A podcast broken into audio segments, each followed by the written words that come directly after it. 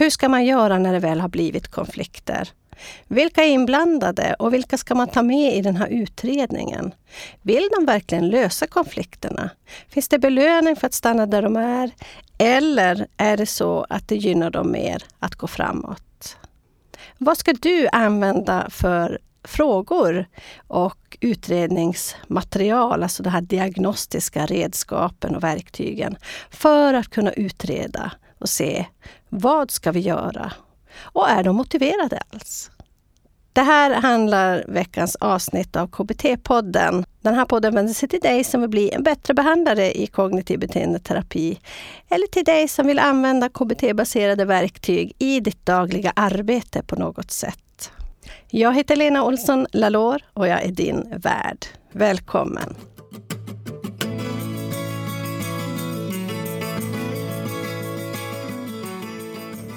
I C-hörnet handlar det om i vilka frågor eller på vilka sätt står den ena parten i vägen för den andra?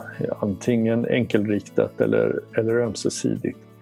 Vilka mm. är de frågorna egentligen? Vad är det man skulle, gärna skulle vilja slippa eller skulle vilja uppnå konkret? Mm. Alltså vad är önskemålen där? Så det är ju, där kan man ju säga att eh, chanserna att man ska kunna göra någonting vettigt av konflikter är ju större om man vet vad det är som finns i C-hörnet eller om det, om man, än om det inte riktigt är klart. Mm. Att man har en utgångspunkt. Ja, det är förvånansvärt vanligt att uh, människor som är inblandade i konflikter inte riktigt har tänkt på det sättet utan man kan vara upprörd över hur man tycker att man har blivit behandlad eller man är stressad och orolig eller arg eller så men man kanske inte riktigt har satt ord på ja men hur skulle jag vilja att det var?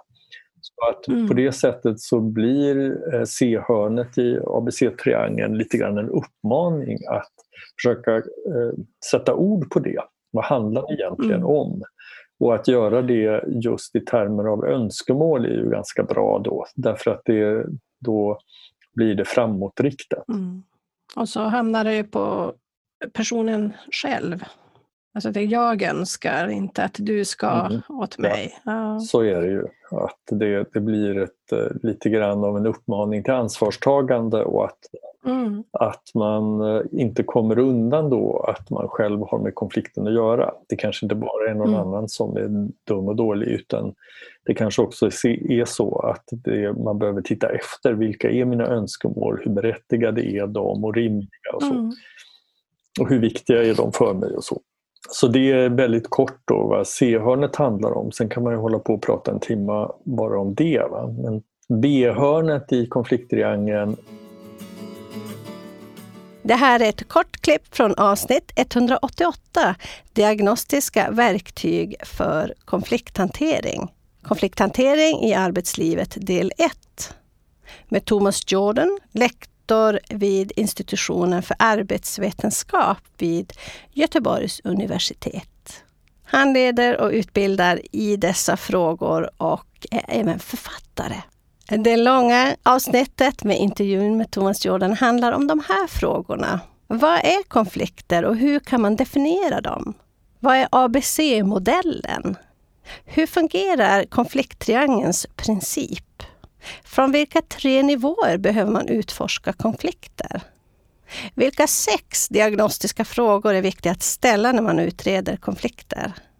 Hur kan man arbeta med de inblandades motivation? Dels för att se vart motivationen ligger idag för att faktiskt lösa konflikten. Och dels för att se hur man kan öka den här motivationen för att lösa konflikten. Vill du ta del av hela intervjun, gå då in och köp en prenumeration på blienbattrebehandlare.se 188. Där får du alla tips och tricks för hur du kan utreda och utforska konflikter och se var orsaken ligger. Och också se från de olika perspektiven. Från individen, det relationella och från systemet. Bli en bättre behandlare.se 188. Där går du in och köper en prenumeration för att lyssna på hela intervjun. Oavsett om du har köpt en prenumeration eller inte så kan du givetvis gå in till vår poddblogg på bliambattrebehandlare.se 188 där du kan ta del av en sammanfattning, hållplatser och våra boktips. Du kan också prenumerera på vårt nyhetsbrev där.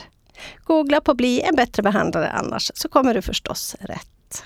Nästa gång fortsätter vi med konflikthantering i arbetslivet. Jag hoppas att du hänger med då. Jag, Techmillan och teamet på Bli en bättre behandlare hoppas på ett snart återhörande. Hej så länge!